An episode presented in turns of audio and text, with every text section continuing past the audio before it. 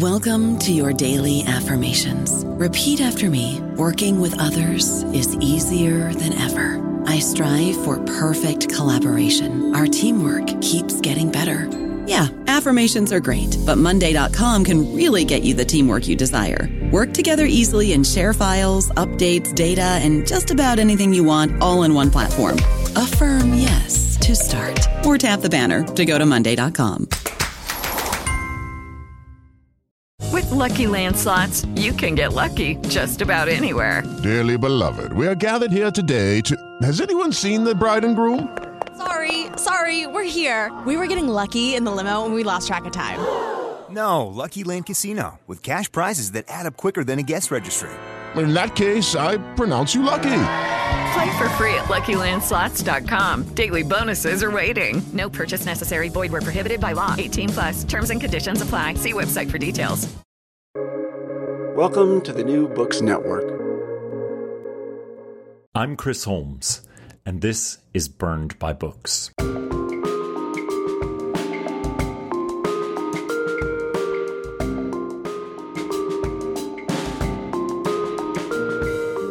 A young black British woman, prepared with a posh university degree and a job in finance that allows her a seemingly comfortable life, asks a terrifying question Does my country care whether I live or die? This is the conceit of Natasha Brown's blockbuster debut, Assembly, a novel that Desiree Baptiste described as brilliantly sharp, slim but not slight. It blows apart the flimsily constructed notion of a race blind meritocracy. On today's episode, I speak with Natasha Brown, winner of the London Writers' Award, about her first book and its incredible reception. Assembly is a thrilling investigation of black subjectivity and a deep dive into the consciousness of a gifted woman who attempts against all odds to puzzle her way out of the intellectual and material binds and traps that her own society has set out for her. Assembly commands our attention with its unflinching approach to race, gender, late capital, and black life writ large even as it dazzles with its poetic drive and lyrical language. Natasha conceives of her work as entangled with the history and language of imperialism and its many afterlives in Britain. She, like her narrator, asks an enduring question. How precisely does one interrogate the biases of a language while relying on that very language to express oneself? If you are, like me, a fan of the short novel, then Assembly will soon become the archetype for what a writer can do with an economy of form and a formidable intellect. I know you will love learning more from Natasha herself. Let's start the show.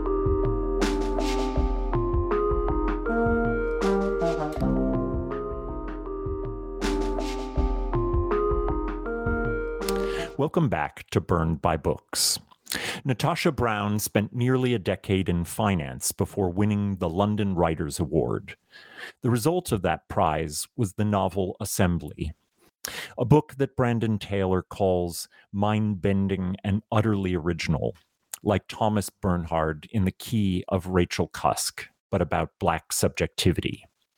Assembly comes to us as a fever dream, with the unnamed narrator, a young black British woman in the financial world, describing the anxiety and sometimes horror of living in a country that rejects and objectifies her at every turn. Our narrator is, on the surface, quite well settled. Good job, good education, good savings, regular boyfriend. But under the surface, she roils with dread, Strangers assault her with racial slurs and physical violations, while coworkers cut her with a thousand tiny microaggressions, belittling her work, questioning her qualifications. The plot steams towards a getaway to her boyfriend's parents' country estate, where there will be a garden party. But the narrator finds every inch of the ground and handful of soil is saturated with empire, with the blood and capital spilled elsewhere to fund the society of traditions that she encounters there. At a mere 102 pages, Assembly manages to evoke more feeling, more sensorial reality than many novels twice its length. Natasha has gone to the novel's primary function, its vision into the inner life of a character, and she has brought it to bear on the precariousness of Black life. The result is a work of literary fiction that is profoundly beautiful, with passages of poetic form and lyrical narrations of a world that her narrator experiences as ultimately negating. Negating of her agency, her accumulated wealth and status, her education, her citizenship, and ultimately of her bare life.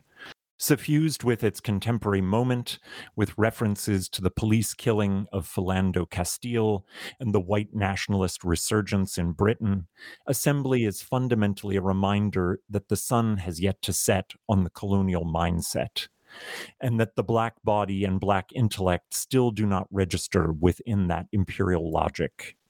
Assembly is moving.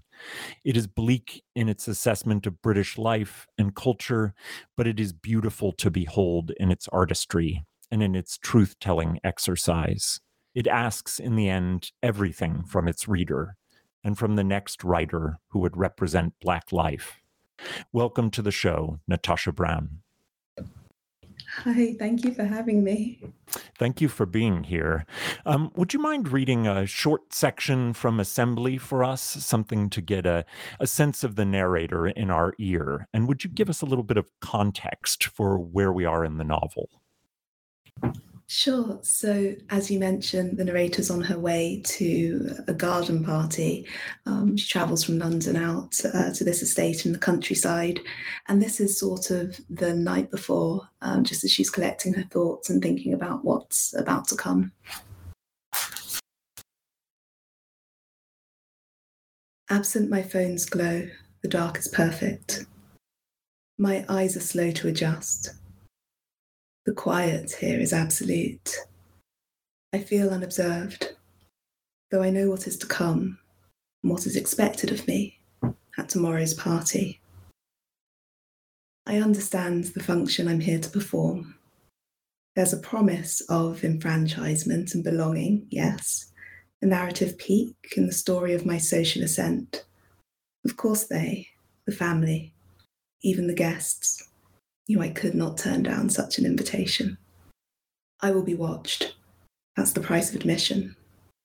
They'll want to see my reactions to their abundance polite restraint, concealed outrage, and a base, desirous hunger beneath. I must play this part with a veneer of new millennial money coolness, serving up savage witticisms alongside the hors d'oeuvres. It's a fictionalization of who I am my engagement transforms the fiction into truth. My thoughts, my ideas, even my identity can only exist as a response to the partygoers' words and actions, articulated along the perimeter of their form, reinforcing both their selfhood and its centrality to mine. How else can they be certain of who they are and what they aren't? Delineation requires a sharp, black outline. Thanks. Thank you so much. That was beautiful. Assembly drops us into the life of your narrator without exposition. We experience everything in the novel via her intellect. What drew you to writing something so fully contained within a narrator's interiority? I was certainly interested in how I could achieve um, subjectivity for the narrator given the constraints that to me it seems were clear on essentially the the genre that I have to write in as a result of it being a debut and as a result of how you get boxed. Hmm. So I knew that kind of the voice, whether it was either first person narration or a very close third person, and this feeling of being very close, being very intimate with the narrator was just um, an expectation of the genre, really. Yes, that's true. Um, and the it's perhaps the gift of the novel to take us into um, interiority in a way that our lives in in the material world don't allow. And certainly the the interiority you give us is incredibly beautiful. Your narrator works in finance. She's a university graduate.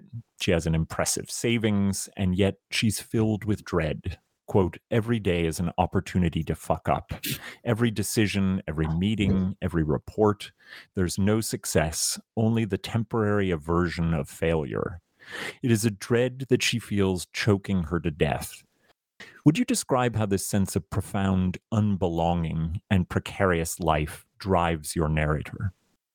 I think it's a really useful way of characterizing her, particularly at the beginning, because this is a character we're not used to seeing in fiction. If you, you, at the beginning described her as a young black woman, if you say a book is about a young black woman, this isn't the character that typically comes to mind.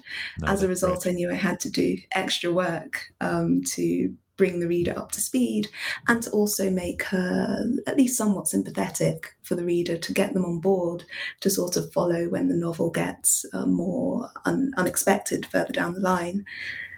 So, this moment, these sort of really heightened um, emotional moments, are there to be a kind of recognizable uh, sensation of burnout, really, which I think mm. is familiar to a lot of people, particularly after the last couple of years. I used it here to make her accessible, hopefully, to perhaps readers who are coming from a different background and need a bridge to get to where she is. I found her incredibly accessible and um, deeply, deeply sympathetic. And also, just, I was. Um, it felt wonderful to spend time in her intellect because even though as i've described it it is a it is a book that is has plenty of dread it is also one of um, amazing beauty and observation and I think that was um, one of the things that struck me about living for this brief time within your narrator's mind was that I, I loved being there. And I felt even, as you say, as things change later on and become more and more contentious and, and morally fraught, I still loved the way that she was able to describe the world. Uh, I'm really glad to hear that because I felt in a lot of ways, this isn't how you should describe a book, but nothing much happens um, in this novel. and so I knew that if, in order to pull it off, in order for this to succeed and to not waste someone's time, if they sit down and read this book, the voice had to do the heavy lifting and her voice had to convince, it had to grab you just right from the opening pages and take you along on this journey. Uh, so I'm really happy to hear that. So, capitalism in assembly is a machine that extracts labor, but it's also a means of exclusion of Black people from the wealth created by that labor in its contemporary forms. The narrator's colleagues at work enjoy the spoils of their large salaries and benefits, while she must constantly drive towards perfection and even more accumulation of a personal safety net. Could you talk a bit about how the exclusion of Black Brits from generational wealth creates a sense of everyday peril in the novel? Mm. Well, I think in terms of how capitalism, at least the book's perspective on capitalism, is described, for me, I see it uh, slightly less clear than that. I think at one point the narrator describes the bank that she works for as a machine that has this side effect of social mobility. Um, but I think that's the director, the narrator's perspective in that moment, and not necessarily the thesis of the book as a whole. Though I do think, um, for me, what I was really interested in exploring, sort of on the individual level with Assembly, is the economic shift uh, we've seen in the last couple of decades, which has um, sort of made this book possible. If this book was set 20 years ago, it wouldn't make any sense. You wouldn't it wouldn't be possible for the narrator to have, you know, gone to an elite university and then worked in this industry and amassed um, wealth so quickly the reason it's possible is because of the emergence of the quaternary sector in the economy, essentially. So that's knowledge work, information services, and the growth and domination, frankly, of the tertiary and quaternary sectors in the UK and the US. It's created this job the narrator does that didn't exist a couple of decades ago. And I'm really interested in how this shift that's sort of been fueled by the evolution of capitalism has changed I suppose, the relationship between race and class and the assumptions that we can take uh, with race and class. And for me, that's a very is this moment of flux that we're in. And it's really fascinating to tease out some of the nuances of it in fiction. I think um, The Reluctant Fundamentalist by Mohsin Hamid is really exploring, um, for me, the exact same mechanism. Mm-hmm. And even Leave the World Behind, I think, uses it not as the direct sort of focus, but a background justification for some of the situations of its characters. Uh, for me, it's just this huge, uh, exciting, nebulous thing that is really, I think, fiction and novels are a really great form to tease out how that looks in reality. Yes, and and those books that you mentioned, um, both of which I I adore, uh, I feel like do do a similar work in that they that they show the the way that new class structures that upset old binaries of of race and class uh, are are coming into being and yet the society is is too slow or at least latent in coming to terms with them. And so in a way it seems in your book and certainly in in Hamid and Rumaan Alam's books uh, it it turns into animus. And would you say that it's it it is the case in in Britain that there's a real struggle to keep up with those new forms of work that distort the the binary. I, I completely agree. I think we're in this strange moment where our cultural understanding hasn't caught up with reality. And I think Leave the World Behind is so interesting because, you know, I think in five, ten years' time, it's going to seem crazy that you could for 50 pages um, have suspense about whether or not a black couple owned a nice house. It's a really strange thing. that is it is a bizarre thing and yet it's it's a necessary conceit for the novel that the that the white uh, couple and family staying temporarily in this home would be gobsmacked by it.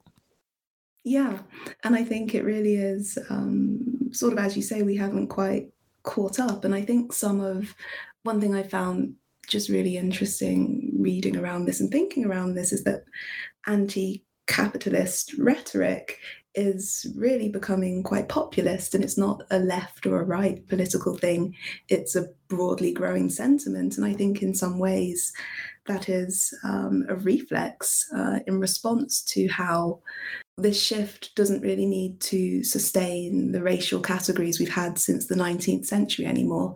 I'm not saying that's erased altogether, but it's certainly its function in our economy is being weakened. And I think, of course, that's going to upset the balance of things because that's how our society has worked for a few hundred years.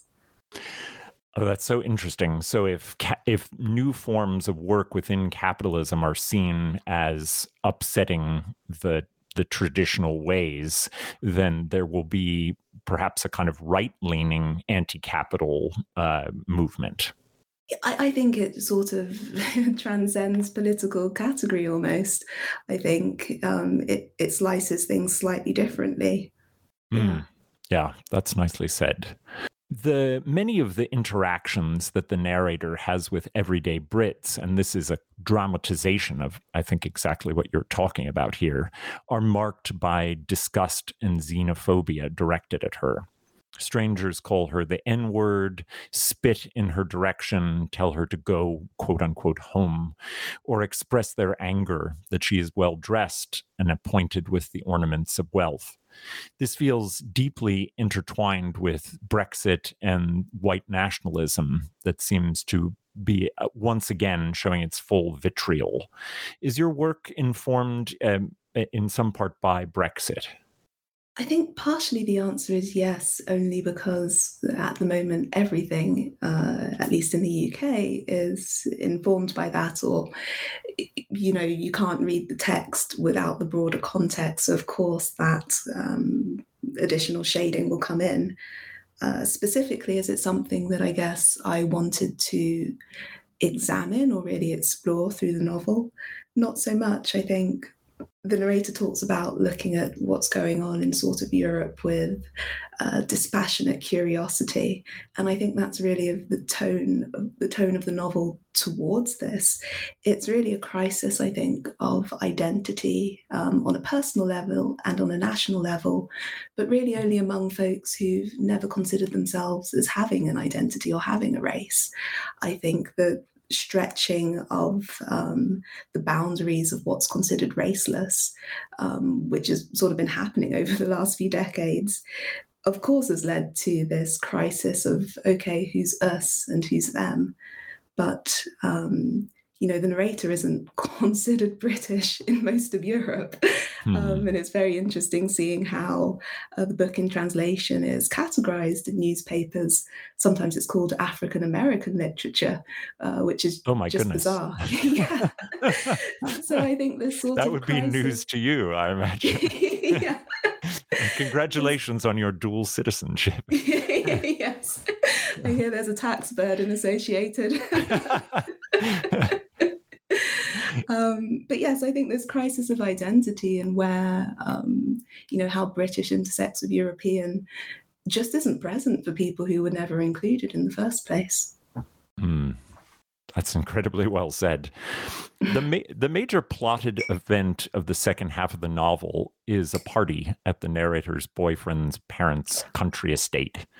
The narrator is paralyzed with anxiety as she considers getting on the train to the estate.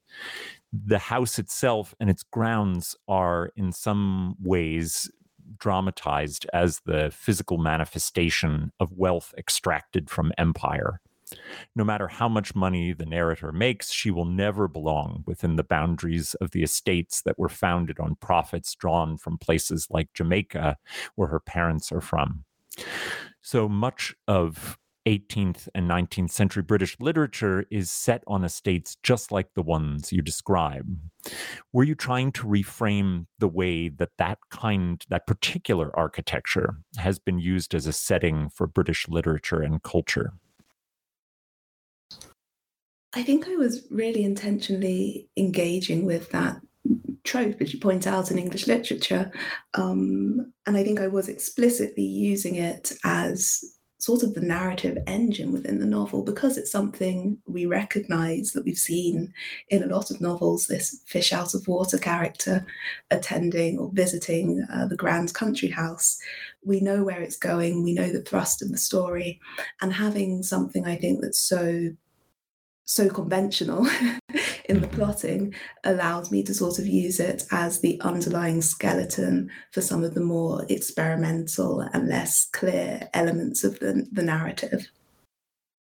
I couldn't help but think about the the great edifices of English literature and their subtle connections in the 19th century to the the spoils of empire. So the brother Paul in Howard's End, who must extend the family's wealth by working as a manager in the plantations they own in Nigeria, or Sir Thomas Bertram's rage at Fanny Price upon re- returning from the sugar plantations in Antigua do you see yourself in dialogue with either of these novels or in that kind of strange place of empire as the the present absence in 19th century novels I think with those specific novels, I haven't read Howard's End, so um, not in that one. In, in Mansfield Park, I feel certainly, uh, as we were talking about before, um, it uses the same narrative trope of uh, Fanny going to this house and feeling uh, out of place. I think the broader, um, you know, when people talk about their incomes, however many thousands a year, as a very polite way of referencing um, their, their plantations, I think that's certainly something I was very aware of reading this sort of literature. And I think uh, Jane Austen, uh, particularly in style um, and satire, has certainly influenced how I approach writing. Uh, but I think in terms of the influence of uh, colonial activities on society, I think for me, within this novel, it's much more about things like the NHS, which is our, in the UK, socialised healthcare system. Uh, that, that got on its feet because we sort of mass imported qualified nurses uh, from countries in the empire. That's why we have um, a nationalised oh, health service. I didn't know that. Yes, um, so absolutely, that was you know um, a big recruiting push. Uh, you had ministers going out to a lot of the different countries, encouraging trained nurses to come to the UK and work um, for the NHS as part of the post-war rebuilding effort.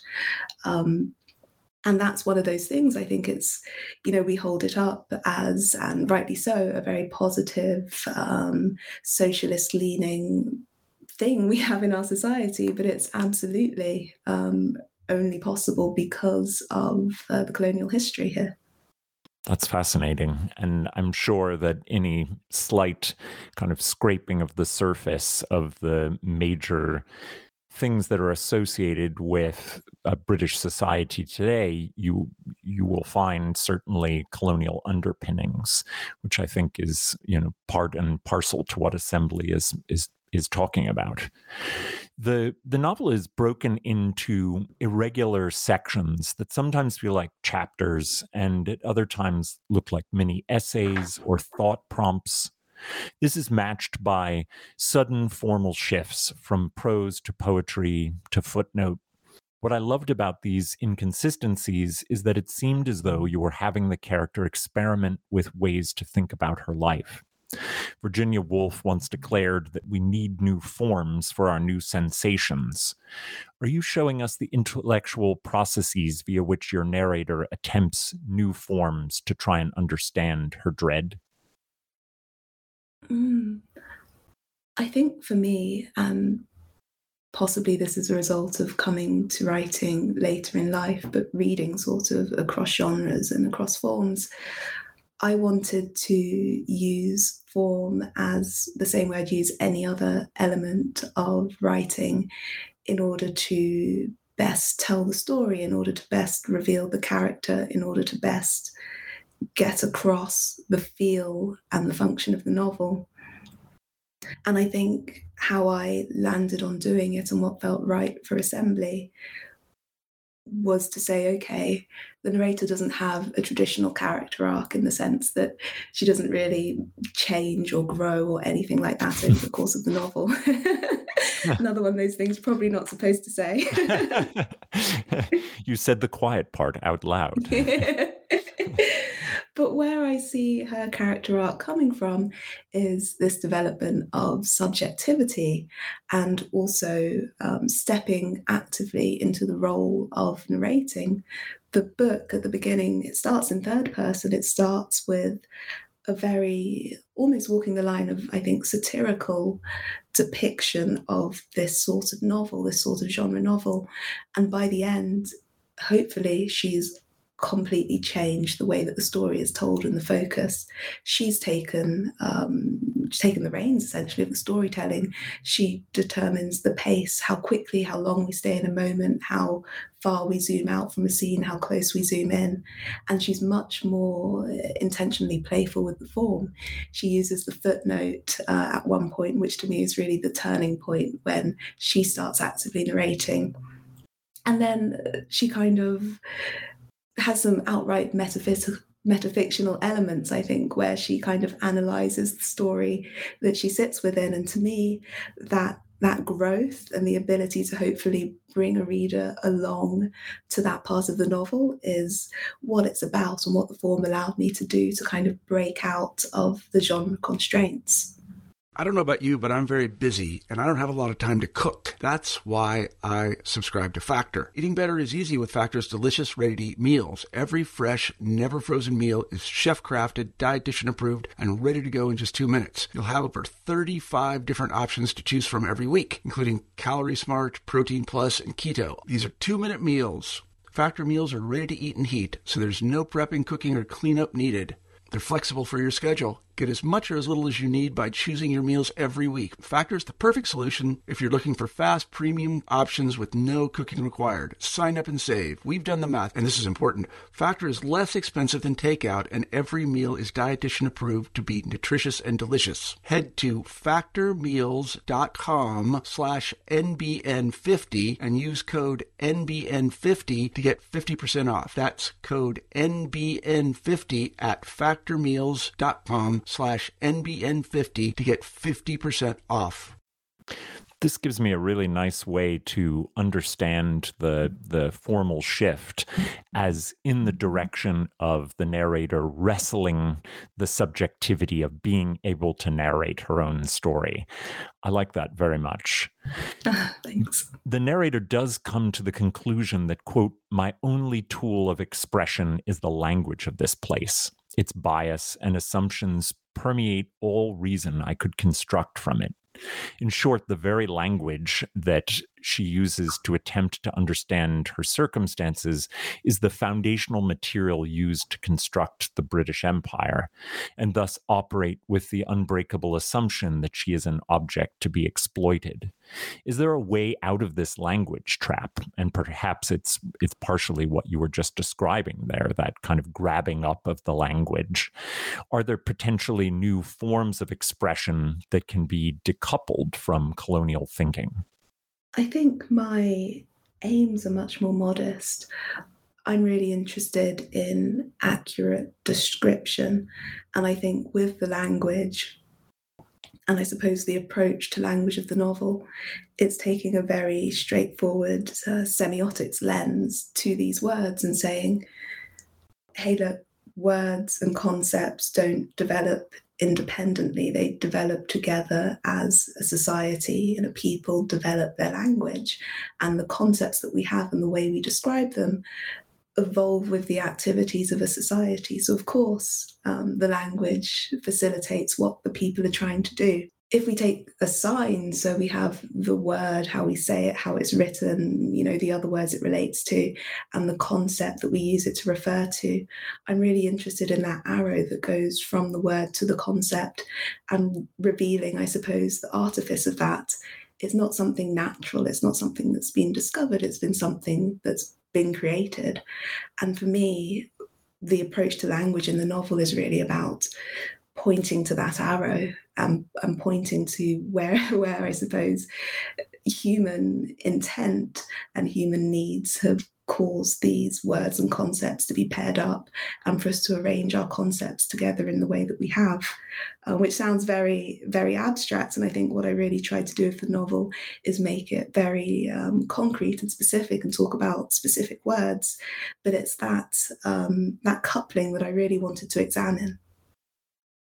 So you're really coming at it from a semiotics perspective and wanting to interrogate that that moment in which the the word becomes concept and asking whether there's a way to to understand it and therefore be able to grapple with its ramifications is that right Absolutely. I think it's just an awareness that I was seeking to create.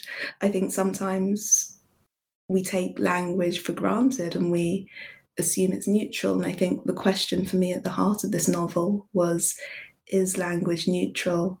What are the ways we can talk about language? How can we use a language to assess its own neutrality? All of these things are questions I've been interested in and questions I've been reading around. And I wanted to try and through this story, through this character, through everything else, have it still succeed on novelistic terms, but to really tackle these quite abstract questions too. As a literary critic, the shadow text of Assembly is Ngugi wa Thiong'o's Decolonizing the Mind, in which he argued that colonialism's most intractable violence is the way in which it forces enslaved people to accede to the logic of colonialism, even as those people argue for their liberation. Was he on your mind at all? I would say not specifically as a direct influence. I think I've been reading post colonial literature and trying to, I guess I studied maths, I don't have a liberal arts education, so trying to catch up in that area. but I think one thing I've noticed from quite rightly post colonial literature, it's not talking about people living in um, the, the countries that have done the colonizing, right? Mm-hmm. Of, of, course not. Um, but for for this character, this book, there's no sort of local language or alternate language. English is the language I'm certainly working with, the narrator's working with. So I feel some of those um, questions of what it means to write in English aren't applicable in the same way when English is your language. Yes, that's right. And and you know, folks like Frantz Fanon would say then that the kind of the psychology of understanding one's own language, one's original language, is one of determining its non neutrality and needing to struggle and having to struggle with the the language that is your DNA. It's the the only expression that you have in in kind of that most rooted form. Can we can we talk for a moment about the title? Assembly in my reading refers to the narrator's developing understanding of the structures of capital and empire that organize all life and relationships around her. Could you talk about how you came to this title and what you saw as its multiple meanings for the novel?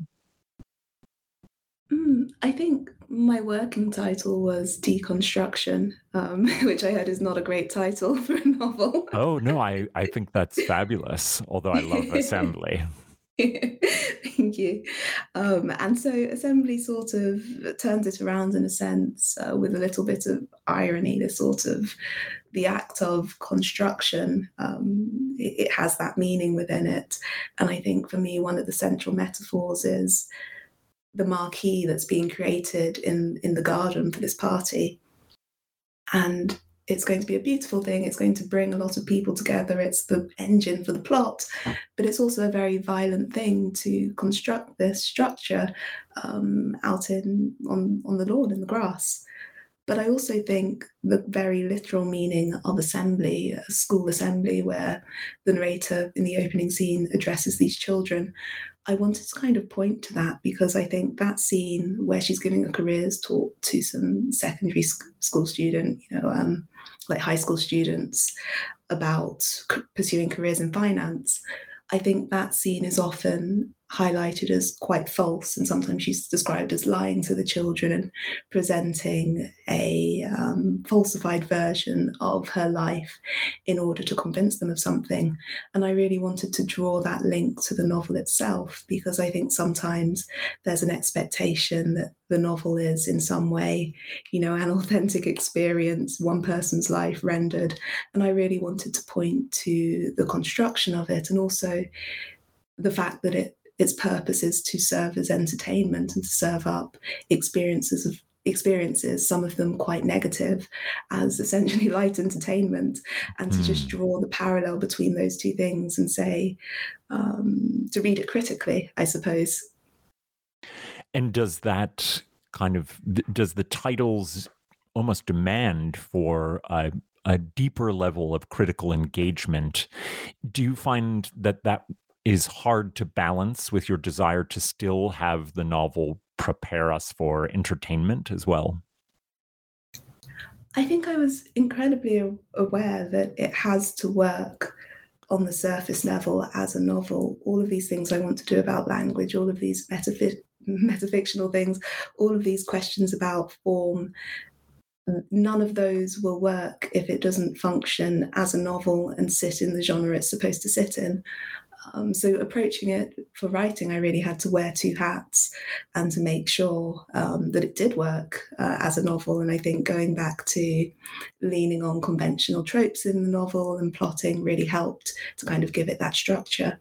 Um, and I, I, hope that it brings the two together, and I hope that it's stronger um, for having that story and it doesn't feel tacked on. It, it certainly came together for me. The your work is suffused with lyricism, by which I mean both a poetic beauty to the prose and its confrontation with mortality. There's a stark question at the heart of the novel, which asks whether or not death is the only escape door from the cycle of exploitation and abuse experienced by Black subjects of capital's new empire. Were you hesitant at all about the bleakness of the choice your narrator presents, assimilation or death? Mm. Well, I guess I'll do another one of those things I'm probably not supposed to do and spoil the novel slightly.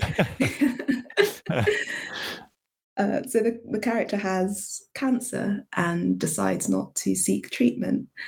And to me, that was very literal in a lot of ways. Uh, in the UK and the US, Black women have a higher mortality rate for cancer and in the UK, in the under 40s age group, that is the excess mortality. So it's not explained by socioeconomic background, it's not explained by um, comorbidities. There is just some unmeasurable or as yet unmeasured reason why Black women are dying of this more frequently. The reason the narrator has a choice in this and has the option to avoid that is that her company pays for comprehensive private medical insurance. That's why she has this early screening. That's why she knows she can do something about it. And I really wanted to, with this novel, sit in the discomfort of the, the question what does it mean when your company is more invested in keeping you alive than your country is? Hmm. Oh my goodness. Yes, and and I have been reading recently more and more about some of the some of the thoughts on why in the, in both sort of science and sociological terms black women are subject to this early death. And it is it, it's shocking. And it seems to cross uh, nations and cross medical uh, traditions and cultures. It's extraordinary and extraordinarily upsetting. And it gives um, an, another layer to this question that is asked about what counts as the ultimate subjectivity in the novel. Were you were you encountering this kind of work on medicine and the, the the, way in which black women are the are in some ways the inheritor of this um, uh, of this terrible inequity when you were writing? I think I was really interested in it coming again to this question of capitalism it's another instance, I think, where um, the agnosticism of capitalism is addressing a problem in some ways that, if we take a more socialized approach to, entrenches um, perhaps inequalities. And I think it's not an easy it's not an easy problem, but I think it's also a problem we don't look at straight on very often, and I wanted to try to. Do you have any particular novels or works of literature that were in your mind as inspirations for the writing of Assembly? And would you recommend some books that you've been loving recently? So, Myth Today, which is an essay uh, by Roland Barthes, I think really um, influenced my approach to how I wrote the novel. And he talks in that essay about myth being defined as language or an image that's been appropriated, so taken out of its original context and used to signify something else altogether. Um, and he talks about the novel quite explicitly as a way of examining uh, these mythologies. Um, and it just kind of resonated for me and brought together, going back to that question of neutrality in language, questions of how history can sometimes be concealed or rebranded as the natural state of things. It really brought together um, a lot of the ideas I was thinking about and helped me to think, helped me to clarify, I suppose, my approach uh, with writing the novel. You're going to make so many of my friends happy to have this this Barthes uh, referenced here, and it does it unlocks for me uh, w- wonderful things about your work with semiotics and and structuralism. I'm really happy to hear that. I think it was um, it was really a big influence for me. Um, and there's also Postmodern Blackness, which is an essay by Bell Hooks, um, which is quoted in, in the novel, but in a different context. I think what really resonated to me was um, her talking about Black essentialism. I mean, the essay was written 20 years ago, but it feels incredibly fresh. She talks about how, um, particularly in the publishing industry, there's a focus on Black narratives uh, being about concrete gut level experience and not being experimental, not being um, mm-hmm. um, analytical. And it really, she made the case that Black writing can be cerebral, essentially, and still succeed on commercial terms. And I think it was such a useful essay when I needed to clarify to myself and perhaps to others why I was writing it the way I was writing it, and I wasn't writing, say, a more traditional novel. Um, it, it was really invigorating, I thought. I didn't. I, I, guess I haven't read this essay, but it is striking um, how much it resonates with the debates that were going on amongst Black intellectuals and writers in South Africa towards the end of apartheid and then just after about uh, the role of play and experiment in in creative writing and how that would uh, either distract from or enhance uh, the way in which the creative arts directly confronted material life. Mm, mm, I think so. And there's a novel, um, Exquisite Cadavers by uh, Meena Kandasamy, which I absolutely love.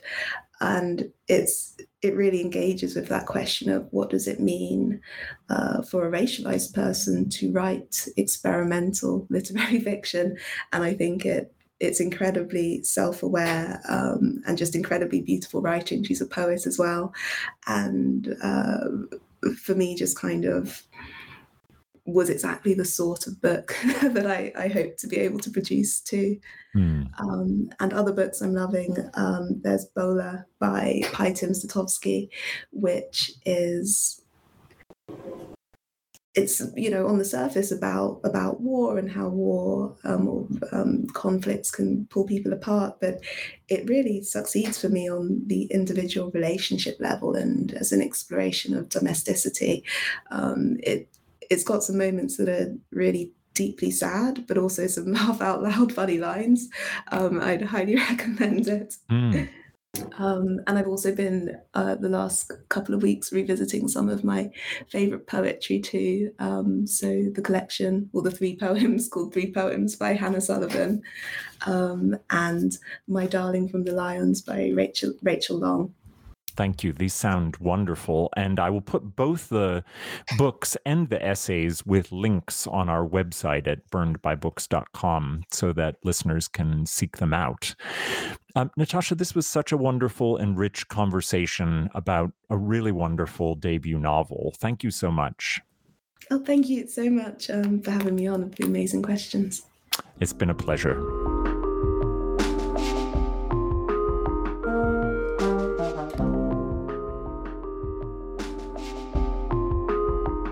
Well, that's all from me today. My great thanks to Natasha Brown, whose recommendations will be available on the website at burnedbybooks.com with links that will take you to independent bookstores that need your support. Please do seek out Assembly. You will not be disappointed. My next episode brings two guests the amazing novelist Fernanda Melchor and her translator Sophie Hughes. Until next time, this has been burned by books.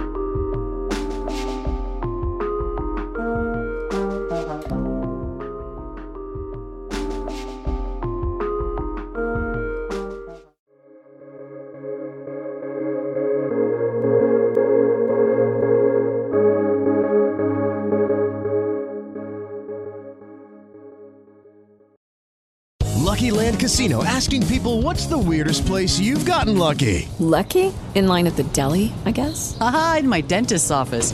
More than once, actually. Do I have to say? Yes, you do. In the car before my kids' PTA meeting. Really? Yes. Excuse me, what's the weirdest place you've gotten lucky? I never win and tell. Well, there you have it. You can get lucky anywhere playing at LuckyLandSlots.com. Play for free right now. Are you feeling lucky? No purchase necessary. Void where prohibited by law. 18 plus. Terms and conditions apply. See website for details.